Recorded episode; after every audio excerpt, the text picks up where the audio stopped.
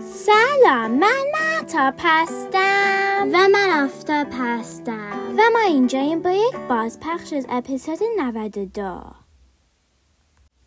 امروز ما می‌خوایم از سیری بپرسیم رادیو چجوری اختراع شده Hey Siri, how was the radio invented?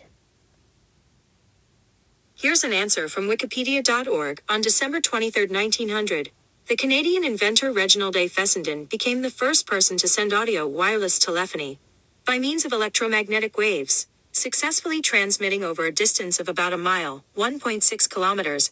And six years later, on Christmas Eve 1906, he became the first person to make a public wireless broadcast.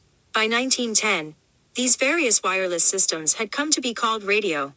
سی می‌گوید رجینالد ای فسندن در سال 1900 میلادی تونست برای اولین بار صدا را با امواج الکترومغناطیسی به جاهای دور بفرسته. شیش سال بعدش از همان تکنولوژی استفاده کرد و رادیو را اختراع کرد. نکته جالب در مورد رادیو این که امواج رادیویی می‌تونه بیشتر از 100 کیلومتر حرکت کنه. تو بعدی خداحافظ Hey Siri, play some music. That's my girl.